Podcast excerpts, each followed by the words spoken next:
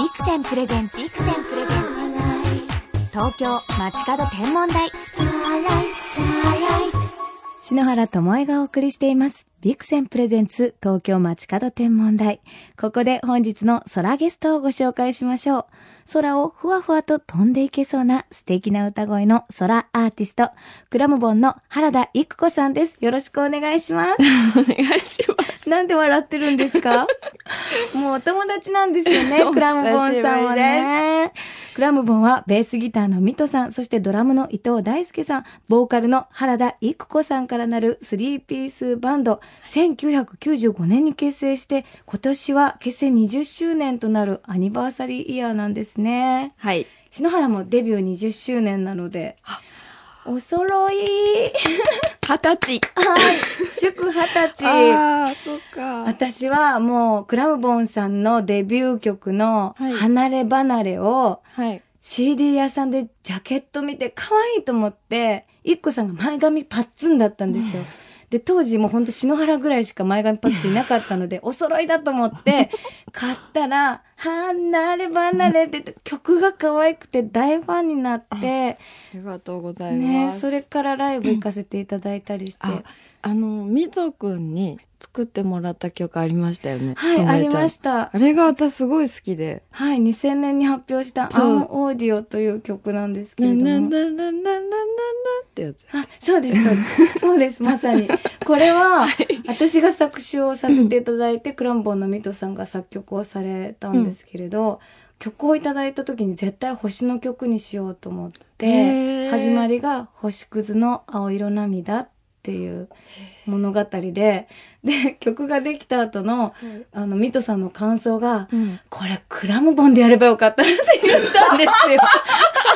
もったいなかったって言って、いや、なんか嬉しいような複雑な気持ちになって、そんなこと言うんですそれぐらいいい曲ができたんですよ。本それはあ当の、失礼しました。に。ぐらい嬉しかったの。でも、いっこさんも好きで。すごい覚えてて、あの、ともえちゃんの声とメロディーもすごく合ってたし、うん。なんか、明るいと思ったのかな。グランボンで出てくる曲よりずっとね、明るくてね、うん。楽しそうと思っやっぱイメージ、篠原が明るいイメージだったんですか分ね。そうだと思う。へーああ、面白い。意外な事実がここでお互い明らかになってますよね。いっこさんは星を見るのお好きですか、好きですね。へえ、どういう時にご覧になりますか？星って月も入れていいうん、のもちろん。そしたら、大体探しちゃう。何を？なんか、夕方ぐらいになると、そうそう、どこだろう 星どこだろうって。どこ、月が、今日がどんな状態ってう、ん。なんか気になりますね。だから、あ、いたとかそう、うんあ、出たとかへえ。見てますけど、いや、でもクラムボンってすごく星のイメージ私あるんですようね。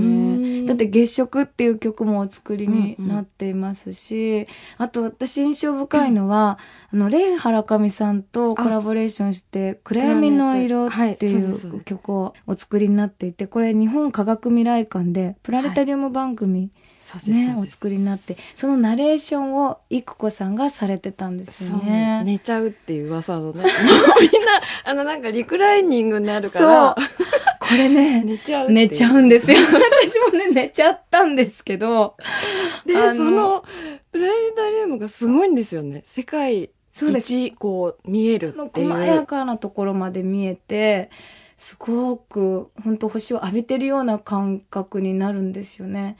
で、前半は、こう、異空間に連れてってくれて、本当になんか夢の世界に、うん私自身も眠っていっちゃう。よく寝たって、なんか、で、でも、あの、いい睡眠でしたよ。すごい今思い出した、あの、谷川俊太郎さんが、その、プラネタリウムのために星の詩をはい。書き下ろしてくれてて、それを朗読したんですけど、ええ一緒に横になって見るっていう機会があったんですよ。そのあ、、作品を？そうです。出来上がってすぐに、隣でこう寝転んで見るっていう。ええ結構もう、二言目ぐらいで寝てらして。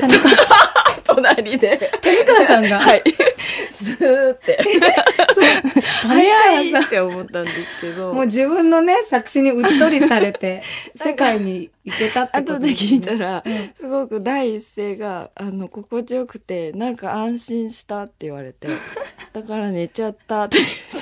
プラネタリウム寝ちゃダメってルールはないですからね。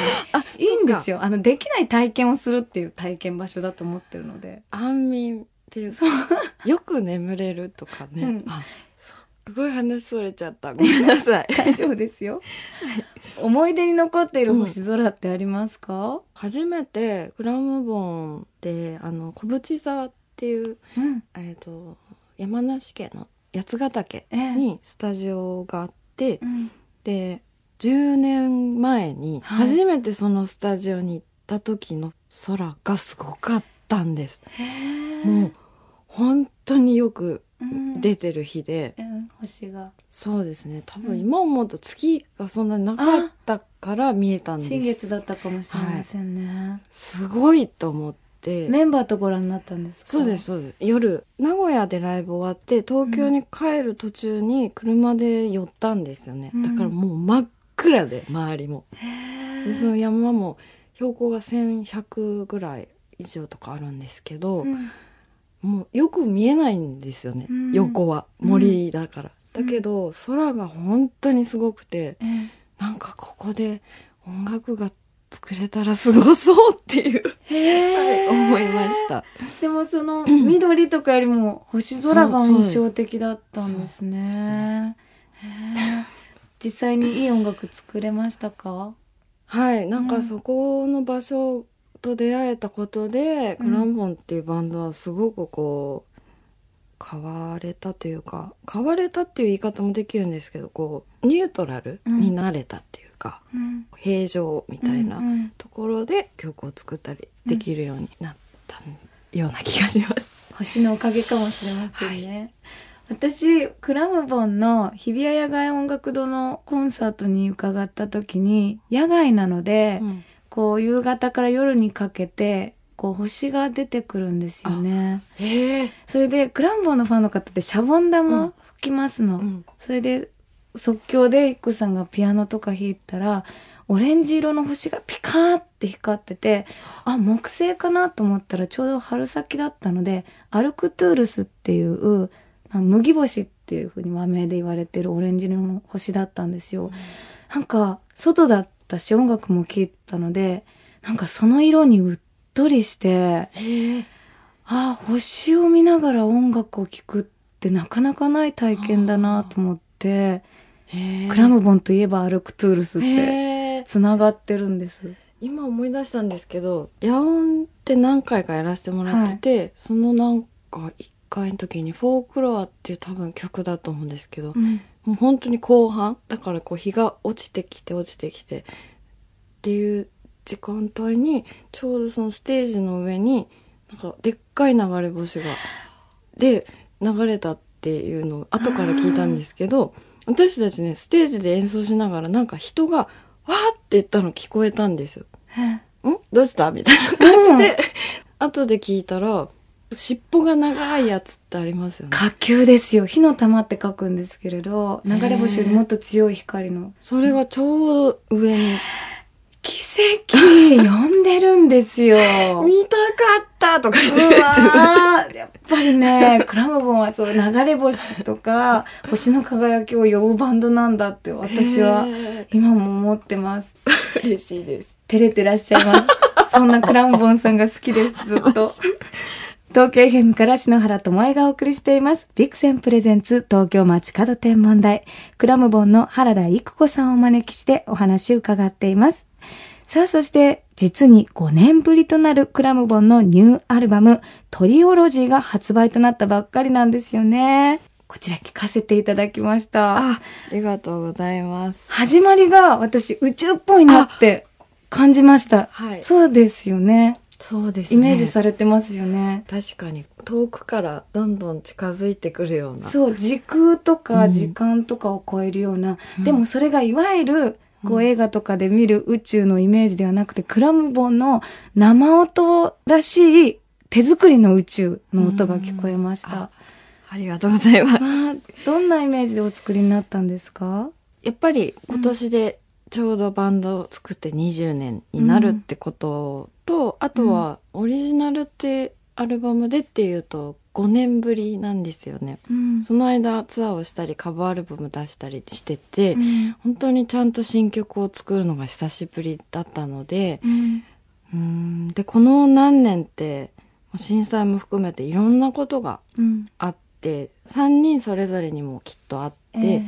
なんかその中から、それでもこう今の歌を作りたいなということを思いましたね。へえあのクラムボンって私やっぱり生バンドだと思うんですよねで今回こういう打ち込みのような音楽も入ってるけどやっぱりアナログシンセのはい。なんかトリオロジーなんだけどアナロギーみたいなあ なんかすい。ごいアナログで作る感覚がやっぱりすごく好きだなって思ったんですよね。でも本当に久しぶりにアナログのテープであの録音していてデジタルじゃなくて。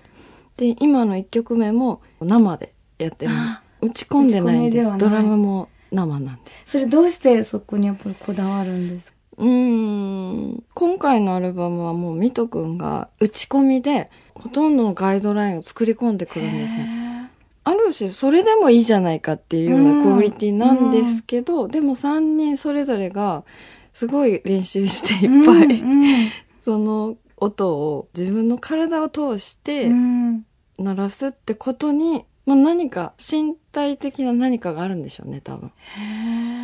打ち込みではない膨らみっていうか、んん。厚みとか温度みたいなものが多分生まれるのかなと思います。あ温度ってすごくわかります、クラムボンならではの柔らかい温度。そうなんかスッとしてるように見えるかもしれないんですけどものすごい熱い ものがたぎっているみたいたぎっている。な はい。これはやっぱりトリオロジーっていうのはトリオっていう、そうですね。どこからオ来てるんですか？トリロジーって言葉ももう一つあるみたいで、はい三部作っていう意味なんですけど、その過去、現在、未来みたいなところと、あとはその三人っていう、うん不思議なバランスなんですよね。この三人って。本当にうんみんなバラバラだしね、性格とか。そこでこう、なんとか成り立ってるトリオっていうものの造語です。このタイトルは。これ一個さんがお作りミト君が急にパッて思いついたみたいで、トリオロジーとかどうかなって。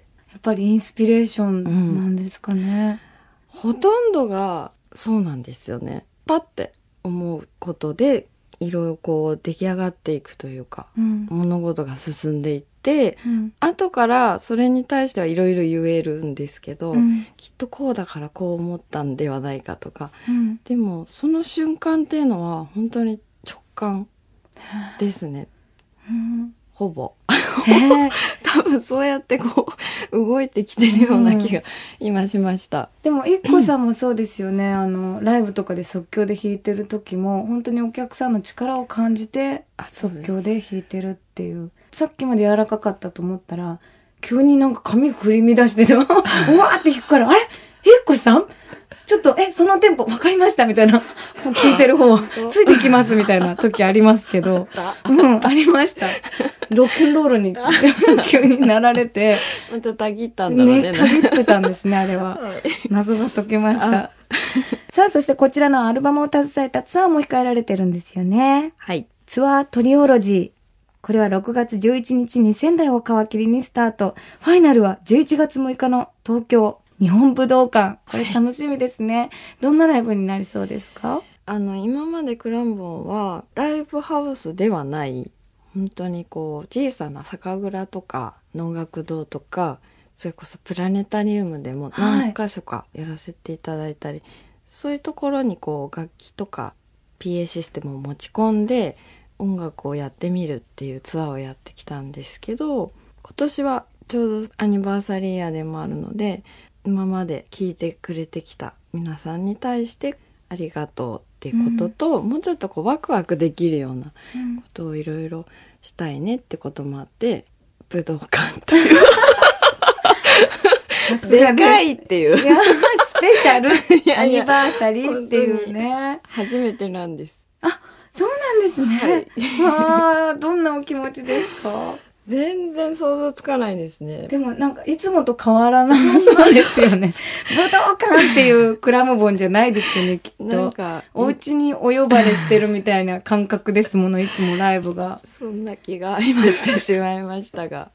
プラネタリウムでライブされた時はどんな感じだったんですか、すごい面白かったでへす。え。リハーサルの時に、うんまあいつも私たちでその会場に着いてから曲を決めるんですけど、あの、まずそのプログラムはい。をいくつか見せていただくんですよね。うんええあのやあのですごくこうそこでできるこういうこととかああいうこと。っていうのをうん一回見せてもらってそれと曲をこう合わせるというあーそれ大事。やりました、私も。あうん。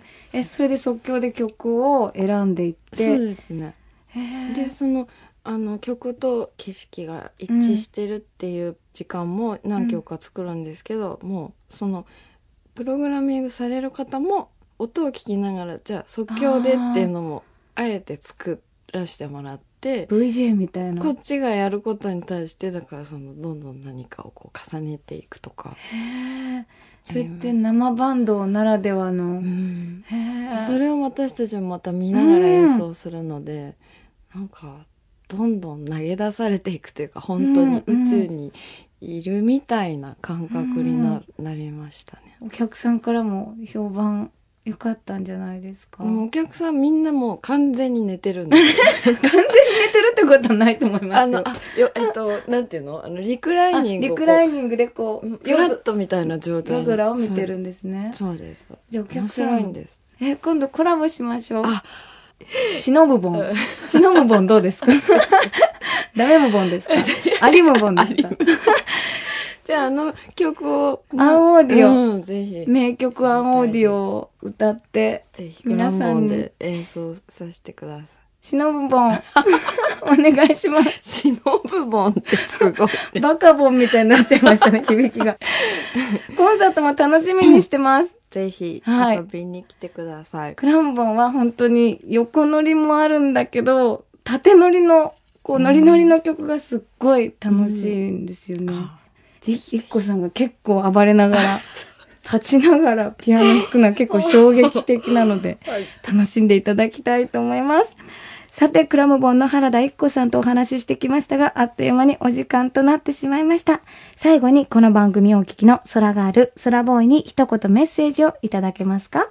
私もだからすごくこう、つい見てしまうというか、あれ一つのなんか深呼吸みたいなことかなっていう気も今しましたけど、ちょっと息継ぎをしたい時に、もしかしたら人ってこう、ふって見るのかもしれないなと。星を見るのは深呼吸。さすがですね、クラムボンさんの、これまで紡いできた言葉をキュッとここに集めて、勉強させていただきました。素敵なお言葉ありがとうございます。それではニューアルバムトリオロジーから一曲をお届けしながら、原田さんとお別れです。どの曲にしましょうか？さっきあの1曲目のインストが宇宙みたいと、めちゃんが言ってくださいましたが、その次の曲はい。がたまたまキラキラっていうところがあるので、キラキラ。ぜ ひまあ楽しんでいただい内容はて。星じゃないんですけど星と思っ、て聞いてくださいね、皆さん。ぜひかけていただければと思います。はい。じゃあ、キラキラを楽しみに皆さんお聴きいただきたいと思います。曲紹介お願いします。はい、グランボンの新曲で、アジテータ本日のゲスト、クラムボンの原田育子さんでした。ありがとうございました。ー、ありがとうございました。北進一刀流免許開伝坂本龍馬の北進は北極星のことだった私も星の修行を積んで北進望遠鏡一刀流免許開伝というのはどうだろう天体望遠鏡のビクセンビクセンプレゼンツ東京街角天文台。まもなくお別れです。本日はクラムボンの原田育子さんにお越しいただきましたが、もうぜひね、篠原との新ユニット、シノムボン。私結成したいんですけれどもね。星の歌とか一緒にやったら楽しそうですよね。11月の武道館、篠原遊びに行くついでに出ちゃったりなんてできないかしらと夢物語を追ってしまいます。原田さん本当にロマンチックな話たくさんしてくださいました。どうもありがとうございました。さてここで皆さんにお知らせです。いよいよ来週4月4日に迫った皆既月食。月の色は深い赤、赤銅色になり、その周りでは月明かりで見えなくなっていた星々が輝きを増します。そんな月の色と星の輝きをより楽しんでもらえるよう、ビクセンでは全国の企業や団体に呼びかけ、皆既月食中とその前後の1時間、屋外広告看板の街灯やネオンサインなどの消灯、または幻灯を提唱しています。